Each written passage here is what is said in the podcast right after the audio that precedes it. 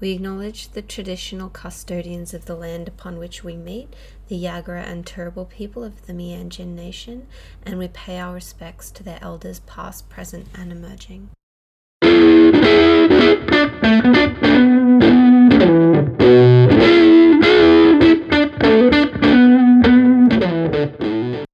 Welcome to Marvels, the podcast where we examine Marvel's pop culture paragons from the M C U and beyond through a queer feminist lens. I'm Lisa, and the Johnny to my Storm is Dana. That really Johnny's my Storm's Lisa. Hello, our fantastic followers. There is no denying that superheroes influence and inspire people from all communities, so we want to explore what the representation is, if any, available to viewers from outside a straight male lens. Who better to explore this than your favourite Discourse Decks? What a yeah. good... It feels really professional, our sign-on by now. Yeah, it it feels really good. eleven really episodes in. Yeah. Who'd have thunk? This is our eleventh episode. Yeah. And you won't hear this until, like, September. It is July. It is July nineteenth that we're recording this. It's only two months delay. That's two months, yeah. That's all good. Yeah. So what are we looking at today? Today, of course, we're looking at the Fantastic Four mm. from two thousand five. Yeah, directed by Tim Story and written by Michael France and Mark Frost. Oh. So something that we touched on, and I'll, I'm always like, okay, the thing that I didn't say last episode, but I sh- I'm going to say it now. So um, last episode we were like, don't buy from Amazon, Amazon is evil. Okay, yes. Let me be very clear about this. Disney is also evil, so mm. don't give them your money. Don't pay for Disney plus. Um... If you would can't watch these movies without paying for them, like, talk to me and I'll get you a way to watch them. Okay, I got your back. We can have, like, streaming sessions on, like, Rabbit, if people still use Rabbit, or, like, Twitch or whatever. We can do that. Yes, there are always options. Yes. There are always ways around, and, like, my favourite thing I used to do when I was just, like, so shitty at all of the big companies of the world, I'd just go to Cash Converters and yeah. for a dollar would buy, like, Daredevil. Yeah. Like, and that's probably the amount of money you should be paying for it yeah. anyway. And it's secondhand, so it's not going directly into the corporations. Exactly. Pockets. That's a really good... Yeah, that's yeah. really good. Yeah. Because I was going to say you could rent them for your library, but I think... I don't know, do they still, like, get no, that for... they do. They there do. Are still D V Ds at the local library. I know um, Indrapil in Toowong, I was always yeah. surprised, and they had, like, modern popular things. Do Disney get, like, every time someone borrows them, they get money, or is it, like, they just got money from the library buying no, them? No, they just got money from the library buying them yeah. supply, but yeah. if, if four hundred people go and rent that D V D from their library, that's not profit. Like, they yeah. would have only got the flat twenty dollars profit versus yeah. four hundred Beautiful. People buying twenty dollars D V D is a lot more yeah. money.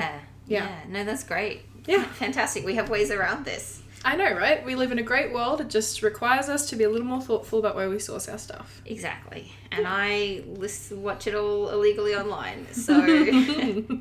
Controversial. Don't track my I P, government. Uh, I should get a V P N if I can. You should. That. Please do. Okay. Um, Fantastic Four. Yeah, let's start with the plot then. I want to say thank you in advance oh, because okay. I think you predicted that these next two movies we're talking about would just go straight through my head, out my ears like they always do, and I'd be terrible with plot. Well, I actually found the plot easy to remember for a couple of those movies. Like, we, did, we didn't write the plot down for, like, Blade and yeah. Spider-Man. I and had, like, plot notes for Blade. Yeah, that's right. But they were very jumbled, my head jumping yeah. through hoops. And I managed to remember a lot of it really well, but you were doing the majority of the heavy lifting. Thank so, you. As I you did do my in one, real life. I did because... my one episode this season where I can pretend that I am on top of you things. You do the heavy lifting in all areas of your life. You say as you edit the podcast, as you piece it together, as you publish it. I just rock up once a week and do my homework sometimes. Okay, the thing that I, I have to edit the podcast okay. that I'm on, I don't like being on other people's podcasts because mm-hmm. I have to edit myself to sound good. Because I will just say the silliest things, like the, I, I'm not going to say stupid, but like... just incomprehensible. Incomprehensible and dense, you know, and... um. And so I have to, like, edit myself to sound really well and edit out all the ums and the ahs and the how it takes me twenty minutes to say one sentence. I know this, and I love you. I don't have to edit you as much. You're perfect. Ew. In what world? Gaylord. I know, right? Okay. Plot. Plot. All right. Um, we know that there is a presentation. They, yes. We set up with this very ominous statue in this very tall, high-rise building. I felt like I was watching Spider-Man one again. It's just the same vibes as Oscorp. Yeah. Um, and we get this big dramatic statue, and we have Reed Richards and Ben Grimm. I called him Richard Reed. Richard Reed and the Thing. I know, because what kind Reed. of a first name is Reed? Is that even a real first name? Yeah, it's, it's, a first name is Richard. He's got a last name, first name, and a first name, last name. Yeah, he's Reed Richards, not Richard Reed, which is confusing, I know. Um, and then Ben Grimm, who is his friend. Um, friend? Leave my pronunciation. You just called me perfect three seconds ago. Do we need I'm to not, rewind? I'm not making fun of you. I think, just think it's funny. They're giving a presentation um, because they're broke. NASA won't yes. fund them. Yes. They have this big science project, or Reed has this big science project that he wants to do. He wants Ben to be his pilot. Um, and he's like, please give us money so we can go in and, and, and investigate the effect of cosmic rays on plants and mutation. That's and D N A. What they're doing. Yeah. yeah. I never understand any science stuff that happens in any of these movies, and there are a lot of movies with Look, a lot of science most of the stuff. time the science stuff in this movie is bullshit anyway. So it's so all good if you don't it. understand it. Well, I always think about, like, what would it take to write a script like this? And I actually found that this script, like, the dialogue, I didn't find it too bad. Like, I thought it was pretty good a lot of the time. It's There's lots of cheesy puns. Yeah, I appreciate are. it. But, like, as I as I say in one of our notes that um, Ben gets a lot of the cheesy lines, and I like that. Like, yeah. you see Johnny Storm, they really went out all out for him to make him, like, this rock star. And um, to varying degrees of success. It's really, I love watching the datedness. Like, how low are those jeans? Oh, look at the bell bottom she's wearing. Like, it's very two thousands, but everyone is bronze. That's what yeah. my housemate said as we were watching it together. He's like, I forgot that even, like, your nerds in media, like your pasty pale nerds, still are covered in a layer of bronze. Like Reed Richards, yeah. who never sees the sun in days because he's too busy working on a lab experiment. Exactly, he's just, like, and they show him He's just like, that. But he looks bronzed and off of a Malibu beach. Like, it's just that era of filmmaking. And they live in New York, okay? I don't know what New York, New York is like, but it's not fucking California. No, it's not. But it, I guess it has that side of the celebrity keep-uppances. Anyway, they appeal to Victor Von Doom. What a name. Like, you know that's the bad guy. Immediately. That's just in the name. Um, and uh, and he's like, fine, I guess we'll go to space. Um, it'll be a good investment for my company. Yeah. Oh, what? Sorry. What?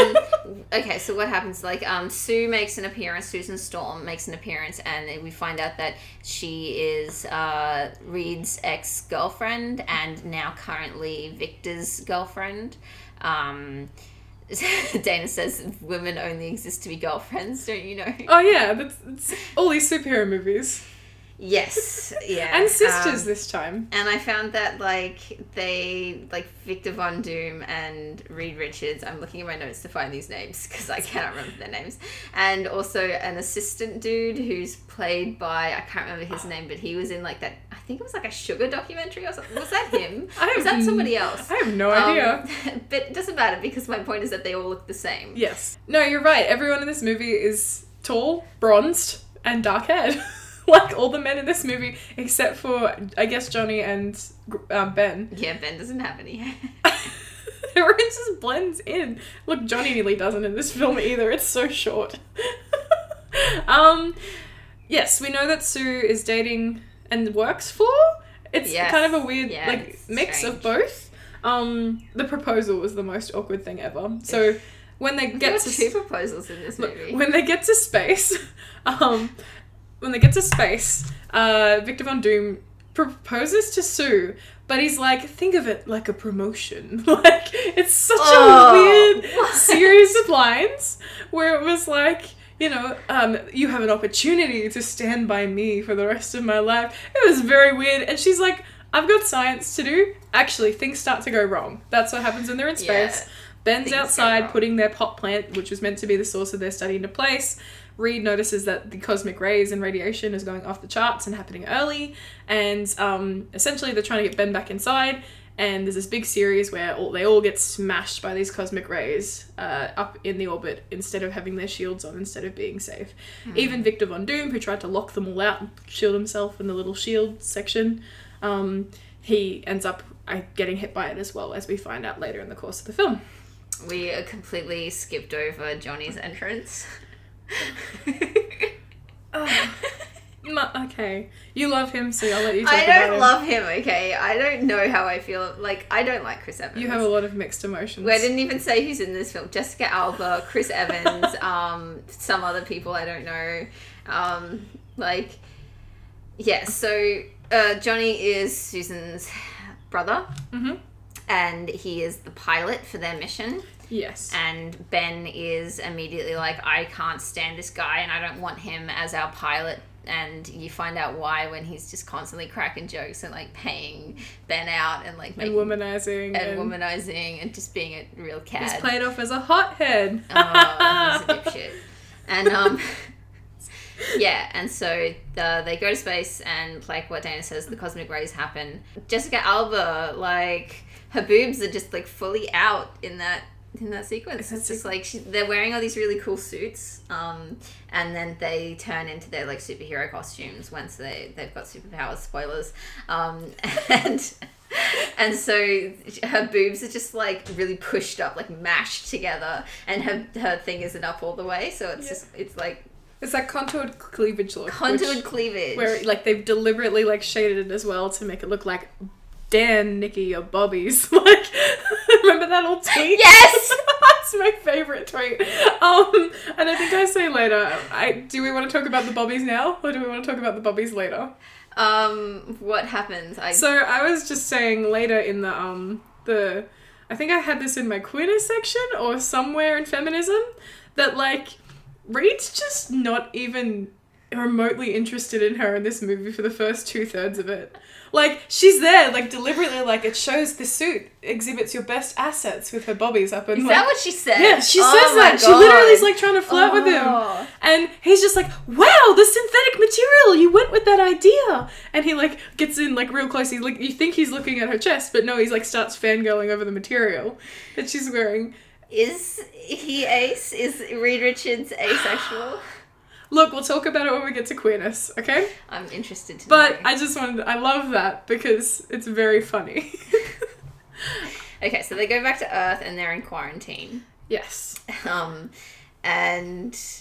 Uh, I just... Okay, so I have a bunch of notes. I didn't really write down they the They spend plot. a long time in this movie in quarantine. They do. So they're in quarantine and then things start to go wrong. Like, Sue turns invisible and Reed, like...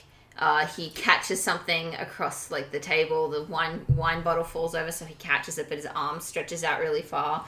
And um, then Johnny bursts into flames, and... After he's gone renegade and avoided quarantine because he's bored, and the nurse tried to take his temperature, and he was, like, he four hundred degrees, her, and he kisses and, her. Uh, and he goes snowboarding, and she comes. She goes snowboarding as well. And he, like, bursts into flame, and he crashes into, like, this mound of ice and makes a little hot tub situation. And he's like, wanna join me? And she does. She just does. Oh, that's cool for her. Good for her. He's hot. Yeah. I love her little, like, very two thousands hairstyle where it's, like, just that little up pony in the middle of the long, luscious, yes. bombastic locks. And I'm like, you're at work. You're a nurse. Put your hair up, woman. What kind of outfit was she wearing? Like, she was wearing... Halloween costume, a Halloween sexy nurse. costume, sexy nurse outfit. That's what she was wearing. So, oh, no. yeah, that's what happens. And then Ben, um, he starts transforming. Things start to happen to his body. And then he busts out of quarantine and he goes to see his wife. Fiancé. Fiancé. Yes. Um, his fiancé rejects him entirely because that's what you do, apparently, when you're... Beloved comes back and is turned into a big rock man. Yep. Um, she also walks out into the street wearing lingerie. Yeah, yeah. She's got like a cover, but it's not covering it's anything. It's like a slip. Yeah, it is. Like, I wear those everywhere. But like, I'm like... But like, in the street with no shoes on when in the middle of the night in New York. Mm, true. I was about to say, I've done that before, but not in New York. Just walking around the neighbourhood is fine, but yeah, like... With, like, my dressing gown, but, like, the dressing gown's usually done up tighter. Yeah. Don't um, worry about her. Yes. But, yeah, she Leaves. I mean, like, when we say these things, it's it's more of an indictment of, like, what the costuming was and what the director chose for these outfits, as opposed to, like, shaming women specifically for wearing these outfits. Because like, the women in these movies aren't choosing to look like exactly. that themselves. They're styled to look this way. Exactly. So we don't blame Sue Storm for having her tits out. Like, no. Good for you, honey, if that's how you want to do it. But it's not how you want to do it, because that's a direct choice that the directors made, an active choice yes. that they made. Absolutely. Um, let's see. So, yeah, he's very, very sad about this, and he goes to cry on a bridge for a little bit about yes. it. A pigeon, like, lands on him. He's like, oh, I've got hope. There's a creature that loves me. And it shits on him, um, which is very on brand for when your life is going wrong. Yeah. And he spots a guy trying to jump off the bridge. Yeah, and we is like, should have warned. Oh, I didn't even put any content warnings in this dude. episode. Oh, I'll put them in the notes. Okay. Okay. Um, we can always record them after. Yes, that's, that's true. Why don't we yeah, do that? Editing. Editing. That's the magic. But essentially he, like, tries this dark humor approach where he's like, buddy, look at me. You think you got problems? Like, why are you jumping? Like, you don't look like a rock man who's just been shit on by a bird and dumped by his girlfriend. like, um, and I yeah, like that. I appreciate I that appreciate about Ben Grimm that. a lot. Um, I think he's dealing with some, he's dealing with the hardest set of powers of the four. At least the most visible consequences. Mm. And we'll talk about this more when we do our X-Men episode next week, about people who visibly change and look different when they get their superpowers versus mm. those who just have a cool power underneath their physical appearance. And can, like, hide their power or, like, you know, be in the closet, as it were. Yeah, exactly. And, like, you know, uh, let's see. He saves the guy, but in the process causes a clusterfuck of incidents on the bridge bridge so he does make it worse, like you said. I know he's like not trying to, it's not his intention, but it's like it's more the guy's reaction to him, and mm. then he's like, oh no, he's gonna fall and like get hit by a car, so he's trying to help and yeah. fix it. But then um yeah. a, a fire truck like almost goes over and he has to try and save it, and like yeah. so there's a fire that happens and a bunch of other stuff that goes on. So like Sue, Reed and Johnny are also on the bridge. They're trying to find Ben and they get stuck in traffic, obviously, because there was a big incident. And so they get out, and then Reed's like, Sue, you can, you know, we can't get through, but this this is like the, the weirdest, silliest thing I've ever heard. He's like, you can get through if you turn invisible. And then so she starts like stripping down and like getting naked, and then she gets through. But then the others get through as well, so they didn't actually like... like, she gets through after stripping completely down, and they just go around the back of, like, a truck. And it's like, couldn't she have done that as well? Like, it's not like she's the distraction, because she's literally going invisible. Like, what? Um, that scene is entirely pointless, except it was just... entirely pointless, just to have to Jessica, Jessica Alba, Alba in her underwear. underwear. Yeah. Yeah. It was just in her contract, I think, to be naked at many points in this movie. Um, um, I love Sue, and I love her force field powers. Yeah. So she uses her force field powers to stop a fire from, like, engulfing the whole bridge. Johnny saves a little girl. Ben and um, Reed save the fireys and the firefighters. Yes.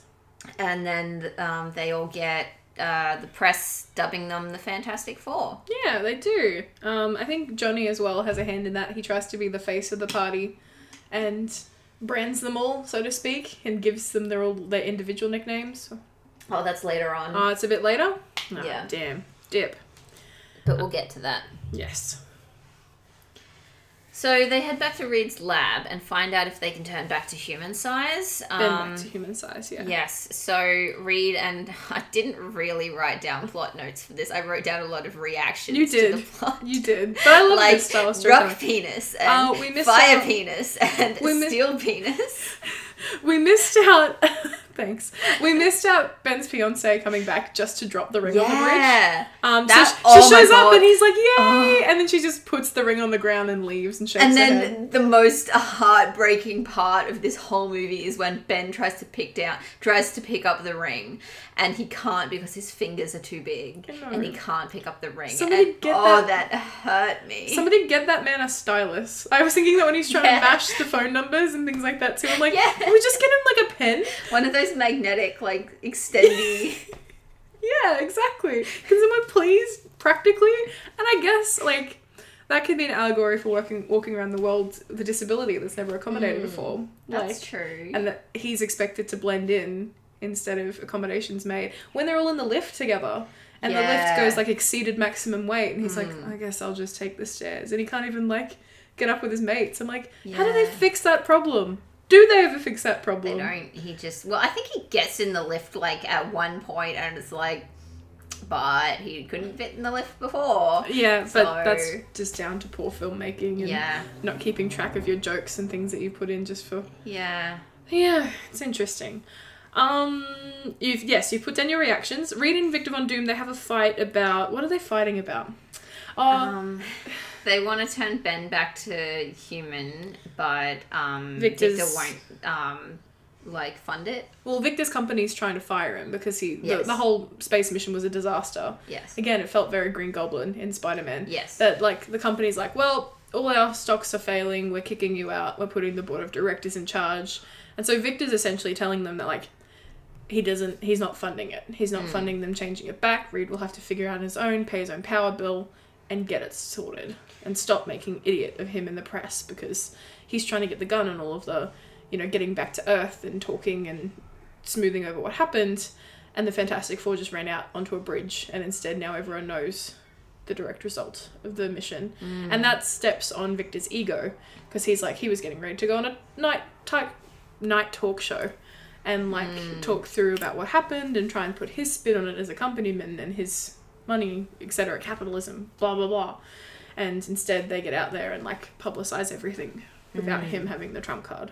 Exactly. Yes. So Victor starts turning more and more irrational. Um, he, we find out that he has this scar on the side of his face, which keeps getting bigger, but it also looks like there's metal underneath his skin. Yes. And so, um... he punches an elevator punches on the way down after the fight. The skin kind of comes off and there's metal underneath it. Mm. So we find out that he has powers. Yes. And he's slowly turning, I don't know if I should say insane, but, like, I mean, I think... you know, it's not necessarily a pejorative when he is actually kind of losing his mind a little bit. Mm.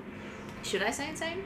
Mm, clinically? Like, clinically, yeah. We're not using it as like, that's insane. No. Like, uh, it's interesting they took this approach with, and this is just to go comic book nerd for a minute, with mm. with Victor, because traditionally he's like a great dictator from a small Eastern European micronation. Oh. And he... doesn't have his powers through all of the sciencey stuff, and that's why he and Reed actually come to blows a lot, is because he marries science and technology together, sorry, science and magic together. Mm. He's from, I like, ironically, we talk a lot about um, Scarlet Witch and Quicksilver, we will, in the future, being whitewashed and taken away from their Romani roots. Uh, Von Doom is the same. He oh. comes from this sort of, like, very Romani backgrounds, and, like, his mother's magic gets married with the science that his father sent him away to learn in America. And so he's like, Reed, you're wrong. Science isn't the only way. And, like, is a big ego-filled supervillain about it. But yeah, they just were like, he has zappy metal powers in this. Mm. And I thought that was sad, because Doom has quite a lot of scary gravitas in the comics. Yeah. And he has very interesting powers, and that whole idea of marrying your science and magic together is something I've always found really cool. It's why I'm a huge fan of Asgard. Mm. But yeah, just really they just wanted to make him Green Goblin businessman gone mad. They man. don't have a lot of room for, I mean, these are two hour movies. Yeah. They don't really have a lot of room to, like, unless it's a franchise. I mean, it is a franchise, isn't it? So they yeah. could have done it. But, like... and they try to pepper in aspects of Latveria. They try to be like, why don't you just go to your home country when yeah, you're banned from... and then at the end, he is shipped off back to Latveria. Yeah. Yeah. Anyway. Literally shipped. Literally. Shipping, right. Yes. Which they had open on the boat for some reason. Anyway. Where were we in the plot? Um, so Johnny goes to the motocross and makes a fool out of himself. Because he is a fool. This is where my housemate said that Johnny wouldn't survive Corona because he wouldn't self-quarantine. He would be the God, reason, I hope he doesn't survive Corona. He would be the reason everyone dies, because he refuses to stay home and self-isolate when he has a space virus. Wouldn't Reed be working on a cure? With his science and magic and his Reed, superhero powers. Reed gets very stuck in whatever project he's working on. Yeah. And he... Okay, um, not to go into Fantastic Four history, a very famous thing I remember from the Fantastic Four is how they were in Civil War. Because Civil mm. War was a very interesting comic, very lots of perspectives, et cetera. He was instantly on Tony's side. And Reed's argument for why he was on Tony's side is like, he's done the maths, and if we aren't on Tony's side, all superheroes will not exist. I'm gonna vomit. So he did complex mathematical equations to figure out which side he was on. Meanwhile, Sue leaves his ass, takes Johnny, and is on Cap's side. Nice. Because she's like, are you, like, are you really going to mathematic this out? It doesn't feel wrong to you morally to be on this side where they're, like, she was sort of in the middle until they start putting microchips in supervillains' brains. They started, like, because they didn't have enough people on Tony's side, they yeah. needed other people to be the, the superhero police. Um, and, like, she's like, does this not feel wrong to you, Reed? Because this is fucked. And so, yeah. It was, I remember that about Reed Richards. I hope he's not asexual now. Well, I want to talk about it later because I have a lot of thoughts on Reed, which is Good. very interesting. So um, Johnny and Ben have a big fight, and yep. uh, they Johnny actually dubs them all the Fantastic Four yep. when the press is like talking to him. Um, he's like, um, you know, that's uh, that's the Thing, and that's Reed Richards, um, Mister Fantastic, Mister Fantastic, and um, he calls Sue the Invisible Girl, and she's so mad about it, rightfully so. Good. So um, the plot kind of continues with Reed and Sue just trying to find a cure. Um, Victor, like, because Ben is kind of, like, disillusioned and he doesn't really know what he's doing, and, like, they're not really doing anything. Like, there's not really a, a lot of plot to this, this film, so there's no, like, bad guy that they have to beat or anything just yet. So um, while Reed and Sue try and find a cure, Ben is, like, you know, he's just kind of, like, picking up the pieces of his life and trying to, like, learn how to be a person in the world who looks like he does and who, I guess, has his disability. Like, is that a disability? Could we call it that? I think it's wrong to make that correlation. That's for disabled viewers to decide. Okay. But it's more like he's very visibly not like the other heroes. Yes, exactly. Like, um, you might compare it to, like, you know, Quasimodo in The Hunchback of Notre Dame, who has a dis- like a disfigurement or something that outcasts mm. him from society mm. and society judging him purely on that. Yeah. Yeah. There is a, a moment where he meets a blind woman whose name... Alicia? Alicia, I think. Yeah. Yes. Um, yes. Kerry Washington. And so, it, I mean, it's a bit like, we'll, we'll talk about this a little bit more, um, how, you know, disability representation when the actor themselves is not disabled is, is a really contentious topic. Um... And so um, he meets somewhere in here, I, I don't think I wrote it down, but he meets Alicia and she kind of like... At a bar. At a bar, and she touches his face and she like, you know, is just kind of into him, and um, she finds him really interesting. And then uh, after, I guess after that, somewhere in there, um, Victor manipulates Ben into getting mad at Reed, and so... That and he's then, not, that he's taking too long, that he's not really looking for a cure because... He and Sue are having a great time with their powers. Look at Johnny having a great time. Exactly. Work. All that classic manipulation stuff. Exactly. And then Johnny and Sue get mad at each other, and then Reed experiments on himself to see if he'll turn back, but there's not enough power in the machine that he has, so he just kind of like flops all over the place. It's really weird. He just kind of melts. Yeah. And then restabilizes. Restabilizes, yeah. Yeah. Um, so Victor turns Ben back to human, but then he tries to kill the Fantastic Four. Um, Johnny has a lot of screen time for someone who basically does nothing the entire movie, except he takes care of a missile Tony Stark style. He makes a big fire, because they've established that he can go as hot as the sun, like four thousand Kelvin, because he doesn't listen when Reed and Sue are like, stop, you're breaking the machine. And then, um, yeah, so he does essentially the same thing to the... the missile and to Doctor Doom at the end, because he's in the middle of this whirlwind of flame and Sue is containing it with her force field. Yeah, that's and Reed cool. is kind of just standing there like, I don't know how to help. I will wrap my arms protectively around the bubble. No, he... he tries to wrap up Victor. No, he does, and it doesn't work. And the best, my favourite part, and I remember this very vividly, is right at the end, they make the quip about, do you know what happens to metal when it's cooled super quickly yeah. after being heated? And then like, like Ben rips his fire hydrant up, and it shoots, and he like puts his foot down, it shoots it at Reed, and Reed turns into a giant slippery slide to target the water at Victor Von Doom. And that is the only thing he did in the final fight was become a slippery slide for this water. Oh, this movie is a mess.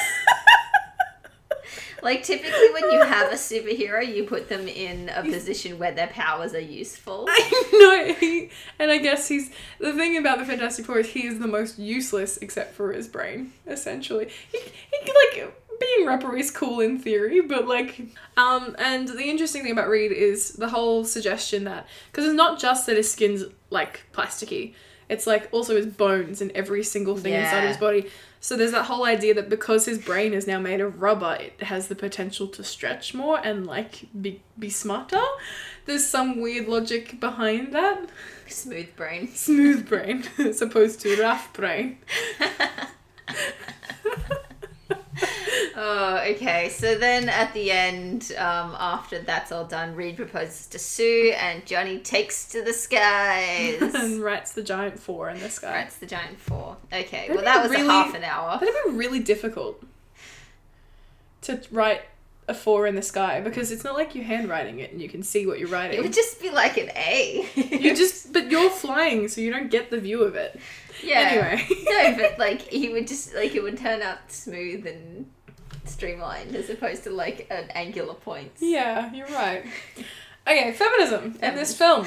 Doctor Sue Storm. Yeah. Woman in STEM, woman of colour in STEM. Yeah. Um, it is not actually explained why she and Johnny are uh, brother and sister. You know what the saddest thing? Despite how Chris Evans is white and Sue is and Jessica Alba is Latinx. You know what the saddest answer to this probably is? They didn't even think about it. Or that she's just whitewashed.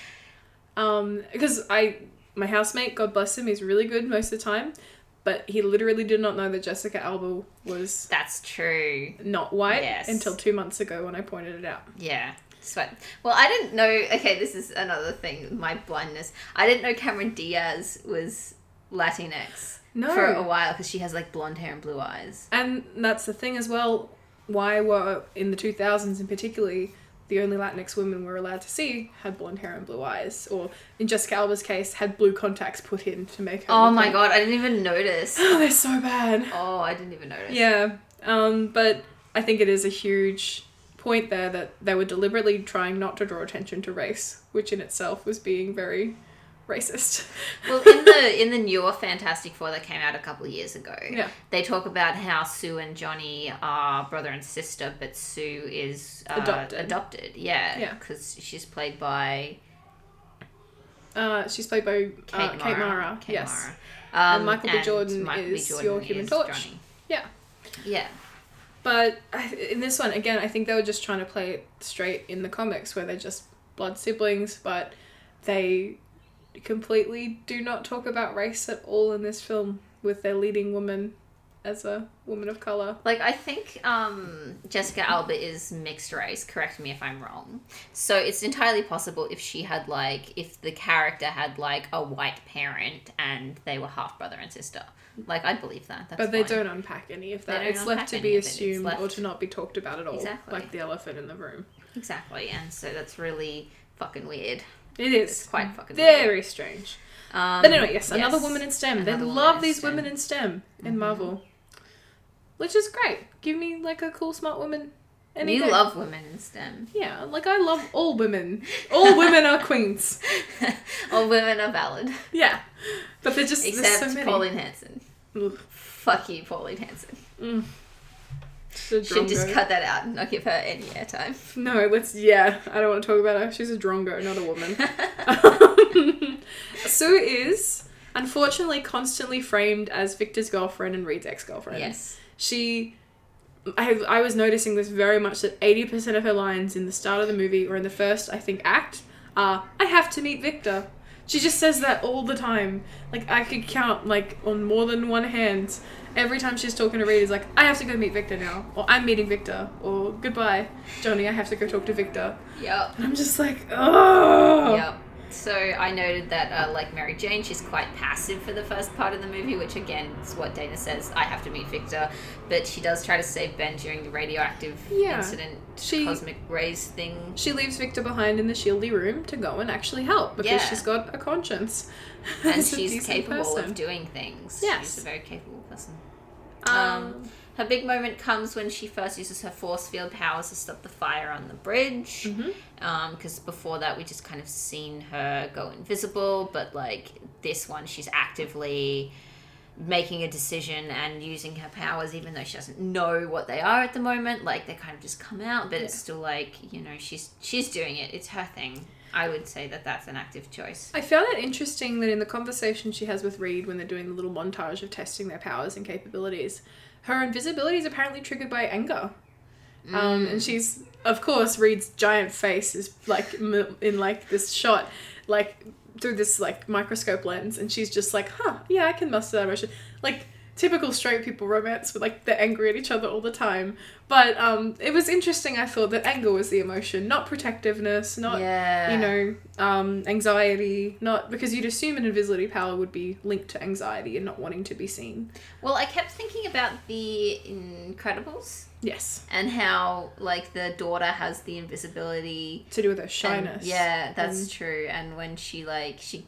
Um, and she also had some force field powers and that kind of thing. Yeah. And so I kept thinking about that. Yeah, you're right. Like, um, her powers are triggered by anxiety and shyness, but Sue's are more like... anger and, like, desire to... more protect, active emotions. Active emotions, which is interesting.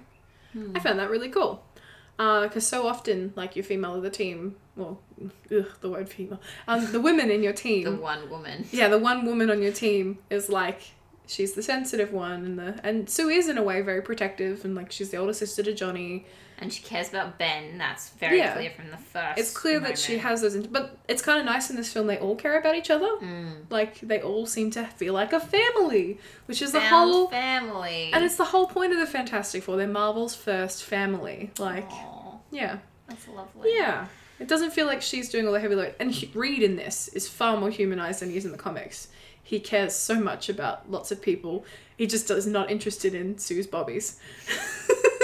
Okay, I'm so torn with that because as a lesbian, I'm like, yes, boobs. But as a feminist, I'm like, hate the way that women in these films are shot and framed. Tell me about it. I love them so much. As a were, lesbian feminist. They were so helpful for me as a kid. Being yeah. like, damn, I'm gay. uh, okay, would we argue in this movie that with the amount of times we see...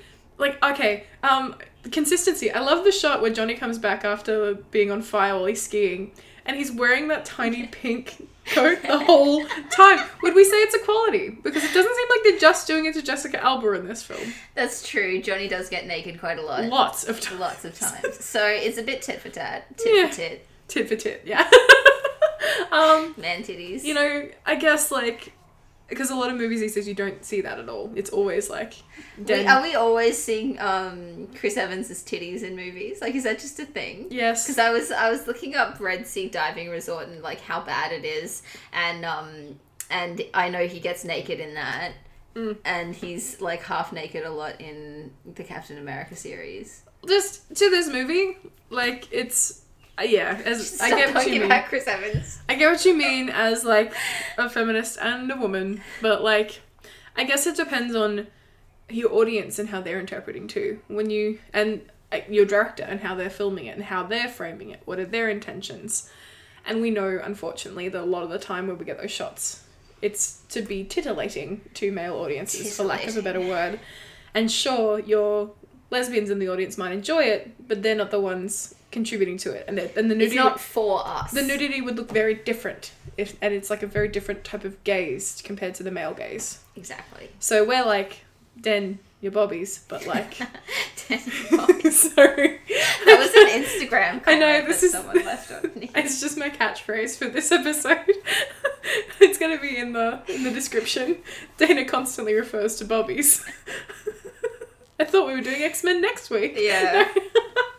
Um, so, uh, again, I found Sue to be the stern and responsible type. She's always yeah. framed as more responsible than Johnny. Yeah. And, I like, what I gathered, I'm, I'm not even sure if this is true, but what I gathered is that she's the older one. Yes, she yeah. is the older sister. So... that's always like, oh, it's so much fun to frame women as responsible for their younger brothers, also, another man. Also, she definitely looks younger than Chris Evans in this film, but that's because Hollywood won't let women age. Um, they were like twenty-five in this movie, though. They really weren't very old. No, I know, but the way she's made up and framed and everything, she looks physically younger mm. than Chris Evans, and that always bothers me. I think she's just youthful looking. That's true. That is true. Uh, let's see. Um, so, like, even when, um, Sue is allowed to, like, lose it a little bit, um, she is, like, it's still about Reed, like... When, like you were saying, when she gets angry and Reed is, like, trying to just kind of not experiment on her, but just kind of figure out what her powers are, and they figure out that her anger is, tri- like, her um, invisibility is triggered by anger, it's, she's still angry at Reed. It's, it's like, an emotional response to him. Yeah. And so... And then when she loses it at Johnny, it's, again, it's framed as about Johnny. Mm. So...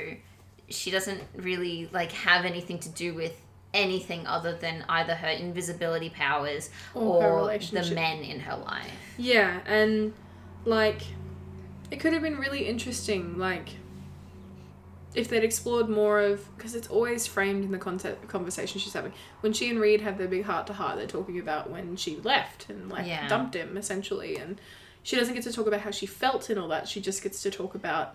Well, why didn't you notice and why didn't you care? It's always redirecting it back to the men. Um, yeah. She doesn't get enough time to shine on her own. No. Um, she does get to do things, though. Unlike Reed, who's just scene, standing yeah. around looking rubbery and turning into a slippery slide, she's instrumental. Though that shield power has saved so many people, and it comes at personal cost to her. We see her nose get yeah, that little bit of like blood trickle down every time. Yeah, it's physically draining on her. Yeah, but she'll do it without hesitation. Which is pretty cool. Great.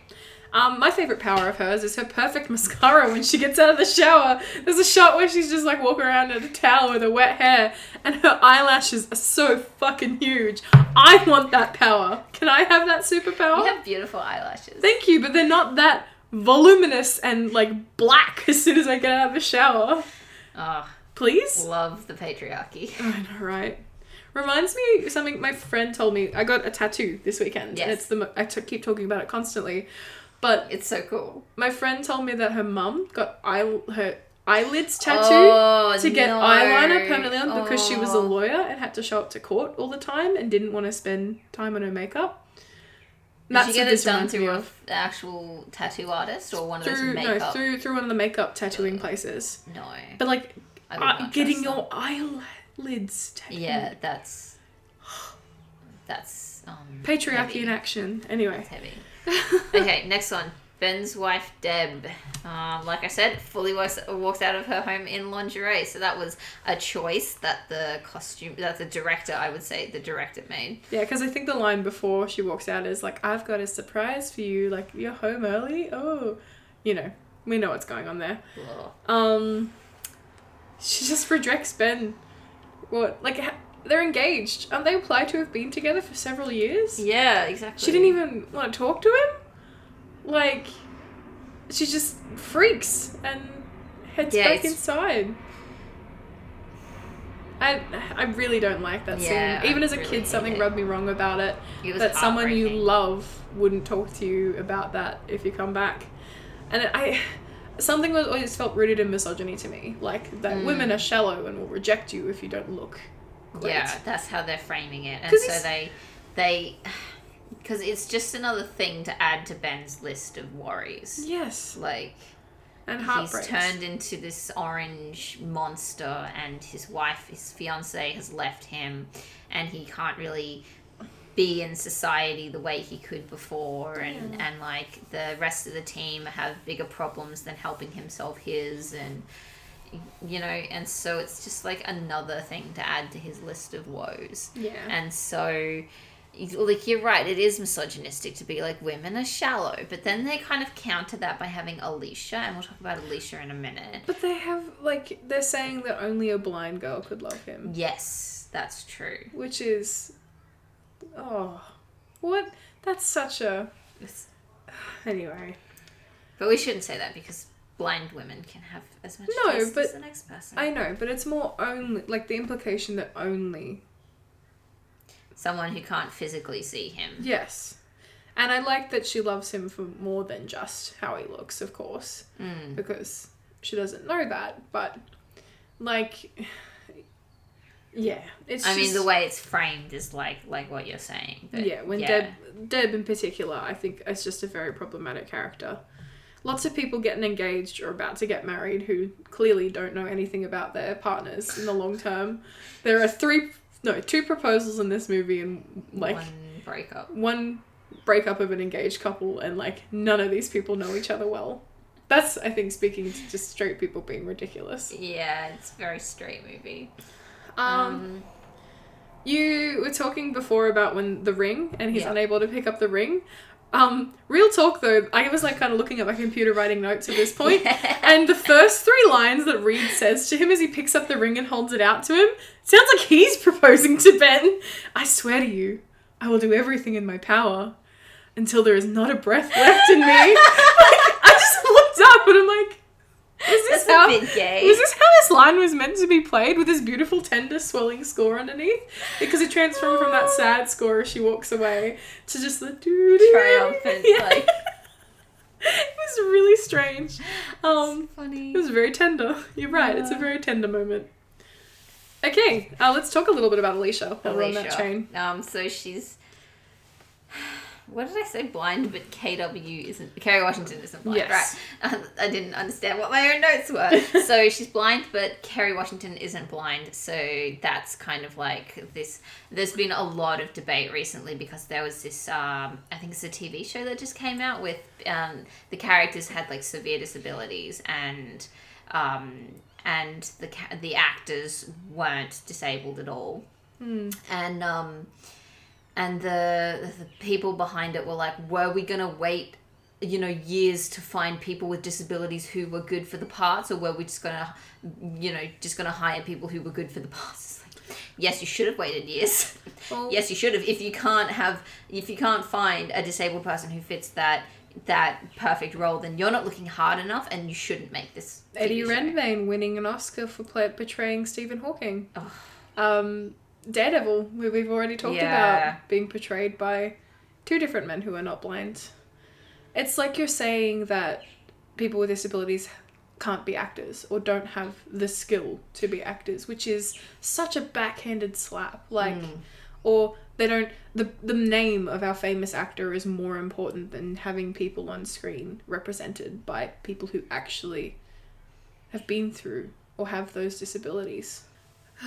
It's just, and it's it's oh, I just can't get over this this idea that it's like, well, we should find, you know, the right person, but you're not looking in the right places, and you didn't find the right person because they don't have the disability that that that the character has. And at the very least, if our world isn't ready to have be waiting for the perfect actor who has that condition or like a disability, at the very least, get some people on your writing teams and production teams. Yeah. If they can't be in front of the camera, put them behind them to share their stories. Exactly. And, like, I don't understand this idea of, like, why a non-disabled person, filmmaker, writer, T V writer, whatever, would want to write a T V show and make a whole T V show about characters who are disabled, but not have any input on disability from people who are disabled. Save your complexes.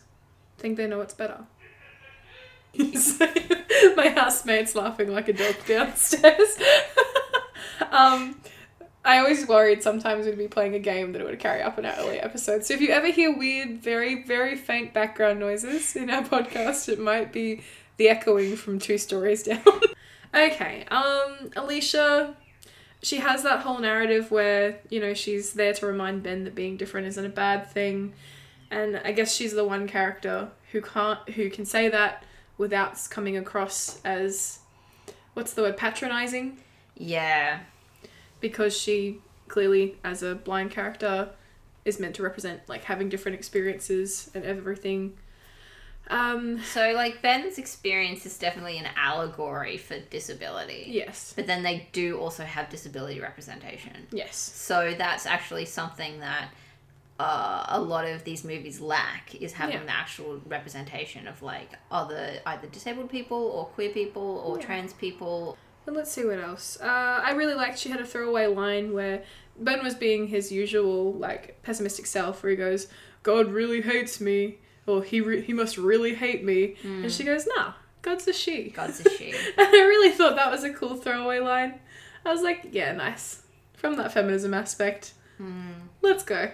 That's a nice thing to have in a two thousands movie. Yeah. And Kerry Washington also is a black woman. Yes. So that's nice that they had a little bit of representation there. Yeah. Um, but she's not like a huge part of this story. Like she doesn't, like if we were to apply the Duvernay test to her, it wouldn't pass because... No. Oh, actually, no, I can't even remember what the Duvernay... We have it written down, and we'll apply it to Jessica Alba's character. But, um, yeah.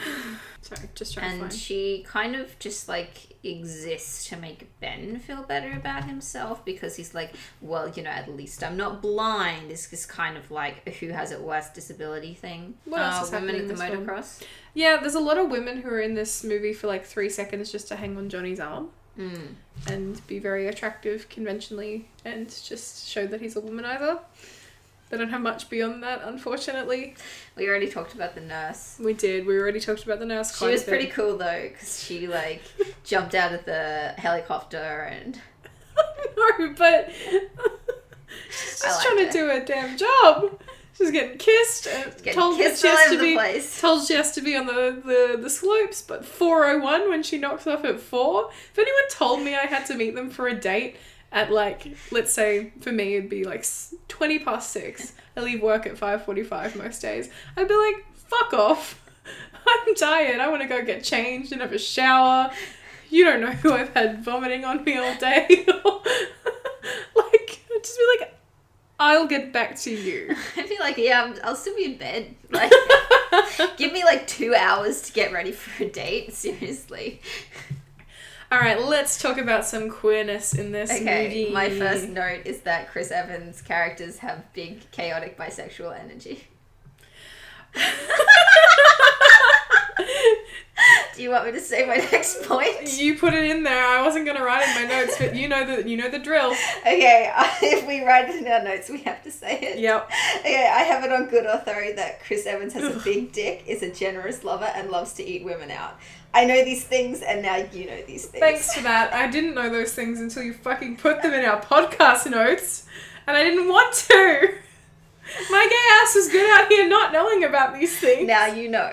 Why though? And you're a worse person for knowing. Oh. And I'm a worse person for telling you. Oh, you are. What would I do without you?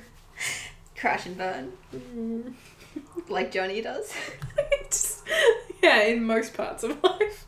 Um, what else? He, he he knows how to sew because he puts a four on all of their uniforms. He does. He sneaks it on there, which is great. He says it's sort of Armani meets space. I know. What a what a line.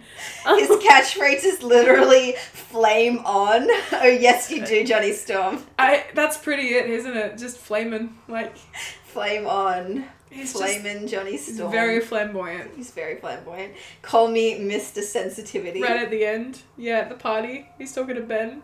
Ben's like, stop bullying me. And he's like, just call me Mister Sensitivity from now on.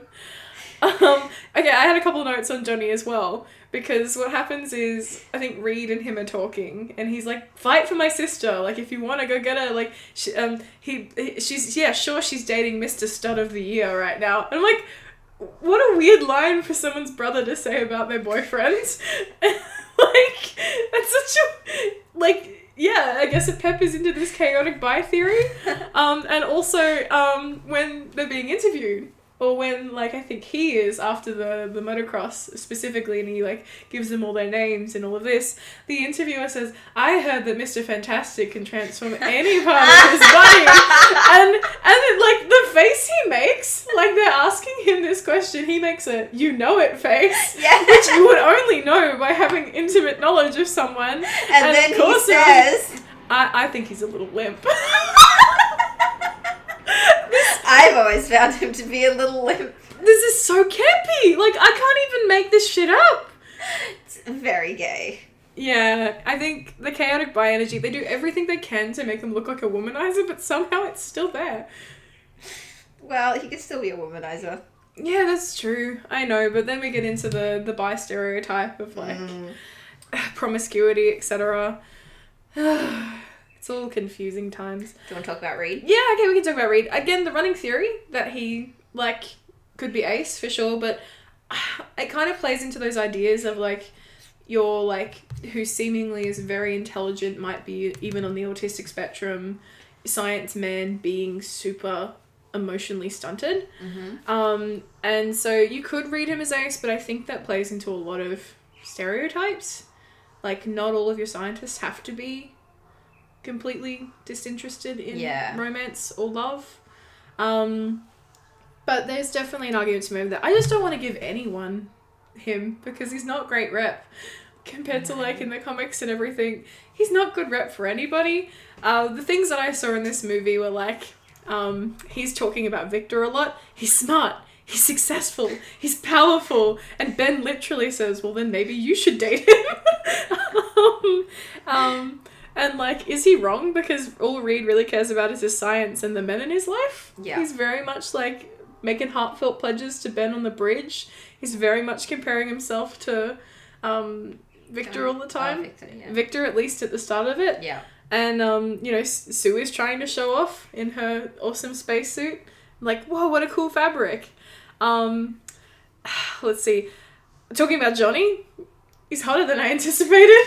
Like, I know that's to do with his temperature, but it's just a line. Yeah, it is a line. Which I love. It's a very good line. Um, and it would be an interesting take on the story if instead of, like, this emotionally stunted, like, very, like, science-driven man, what if he just turned around when Sue and him are having that moving, like, that conversation? He's like, actually, Sue, it's not that I didn't want to fight with you. I wasn't interested in you. I'm not into women. Yeah, that would have been great. I'm not into women. Unfortunately, it was two thousand five. I know. Um, and that's the thing. And I also have a story here. I don't know if I want to inflict it on you and the rest of the world.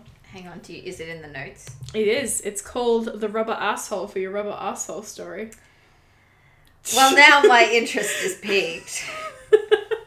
Okay, this was a, a two a.m. in the morning conversation I had with my best friend. Um, down in Sydney, or at the time though we were eighteen, so I think we were meeting for his eighteenth birthday, and we were just talking a lot of crap about comics, and we were talking about Reed Richards being a big asshole in the comics, a big rubber asshole, and then we're like, oh no, we realised the double end meaning of the, he would literally have a rubber asshole while being a rubber asshole, and then somehow we got on the conversation of which superhero, like, would need someone with a rubber asshole if they were dating. Because, like, we were thinking about, like, you're looking at me in horror. No, I was thinking, we, like, were talking about the Hulk, and I'm not uh, bringing up, I'm not bringing up the one that we don't want to talk about, I'm bringing up the yeah. Edward Norton Hulk. Yeah, yeah. Or I'm not Mark doing Fluffalo. Another episode, or Mark Fluffalo, where they get a high heart rate, they transform into the Hulk. The only person who would survive that would be Reed Richards.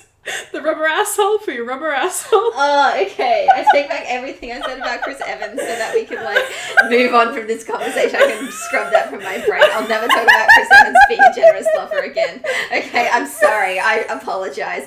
I was in the wrong. Um, this episode is just constantly Lisa and I getting revenge on each other. I'm so- I had to share it. I think I've sent you into hysterics. You're having a panic attack. It's over, it's done. We put a pin in it. Okay, I did see this picture one time of all these American, oh, no. um, these Avengers dildos, and the Hulk's was, like, massive. No. It was, yeah, it was a dildo. Why didn't we were, talk like, about this in our Avengers episode? Brought it up. I did. I just, I just think of these things when I think of them. Fantastic. Moving on. Moving on. Do you have anything else to say about Reed? Oh, look, um, not necessarily Reed. Uh, I got some campy vibes from the unnamed assistant to Victor.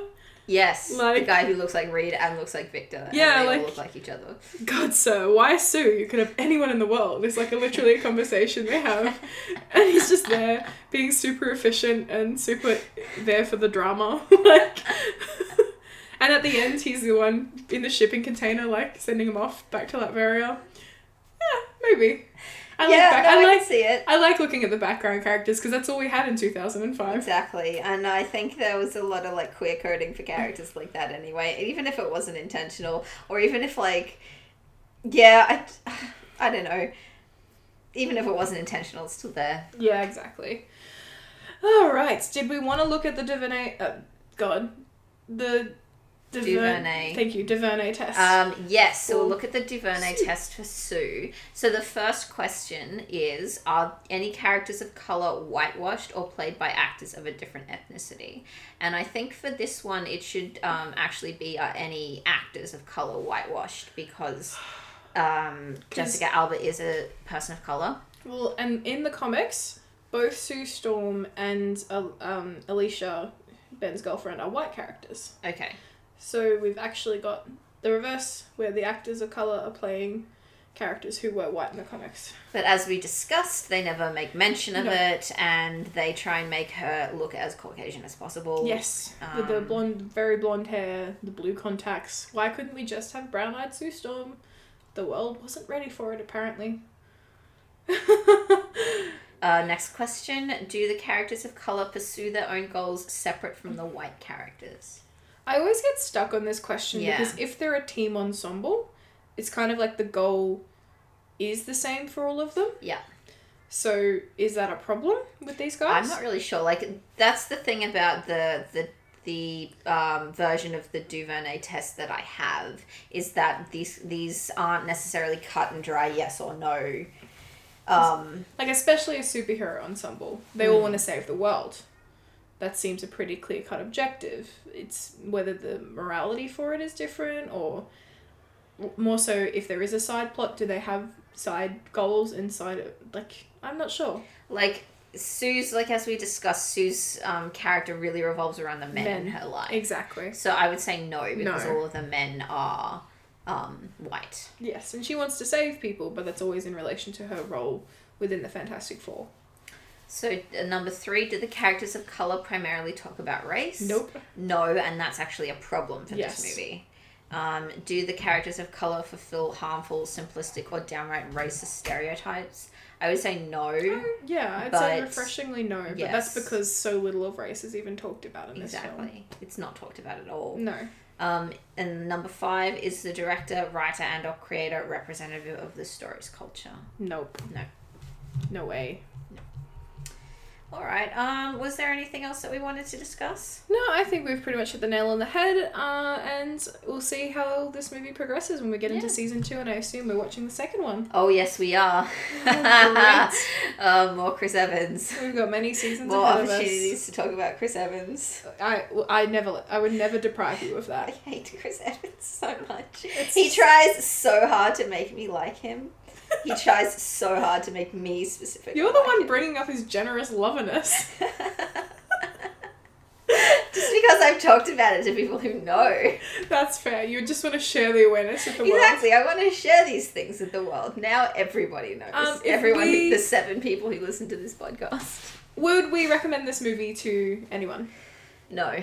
No, if we were going to see it again, what might we change? Um, just general queerness, like the things that we talked about. Talk about race a bit more. Explain why Sue and Johnny are brother and sister. But, like, you can have race talked about in a nuanced um, way. And it can, you know, it can even be something like Sue saying, you know, it's been harder for me as a woman of colour in STEM to... you know, to progress in my career or something like that. That could have been a conversation about why she ended up working for Victor. And exactly. blurring, blurring the lines of personal relationship with career boundaries and things like that. Yeah. You know, because Reed could bring it up. He said, oh, like, you know, you're just doing what you did when we were together. Like, when we were together, we worked together too. And she's like, this is different. Like, I've had to face a lot of obstacles. I started with working for Victor, and then it progressed into something more. As a woman of colour in STEM, I've had to take my opportunities where they come. Like exactly. you said, yeah. Um, making Johnny more flaming bi would be fun. Uh- I like my homosexuals flaming. Piping hot homosexual. No, bisexual. Bisexual. Um, and- that was just a Simpsons quote that yeah. I said, yeah. And, um, yeah, Reed... you could play with that idea of, like, uh, Eurosexual spectrum and everything. Um, I don't know. I feel like, though, I'd hate for the only ace rep to be, because it's just constantly the only ace rep is science nerd, obsessed with science, and yeah. Mm. I don't know, but maybe that's not my place as someone who's not ace to determine that that's not yeah. a good rep. Well, I think we can talk about these things. Like, we do yeah. have awareness and we know things and we've talked to people in the world yeah. and, you know. And, like, you could even go down the route of if he is ace, like, he has a lot of queer platonic bond- bonds. Like, mm. he has those queer platonic relationships like with, with Sue and Ben and not really Johnny. No. I think Johnny and him are very just cordial, at least in this film. Johnny doesn't really get on with anyone. He really doesn't. He's only there because he's Sue's brother. Yeah, he doesn't even, like, really do anything. Yeah, I know. He's just... He um, destroys the missile. Yeah. That's his only purpose. But, like, there's no plot in this movie. He's the one who also, if they were stuck in quarantine, it'd be a very boring movie. Because yeah. he's constantly trying to get out there and, like... Yeah, that's true. He, he creates he tension. He moves the, the plot, in, in quotes, plot... Exactly. Um, along, so... Yeah. Yeah. No, um, okay, good to know. Alright, um, let's stop talking about it now. Alright, folks, make sure until next time you stay marvelous.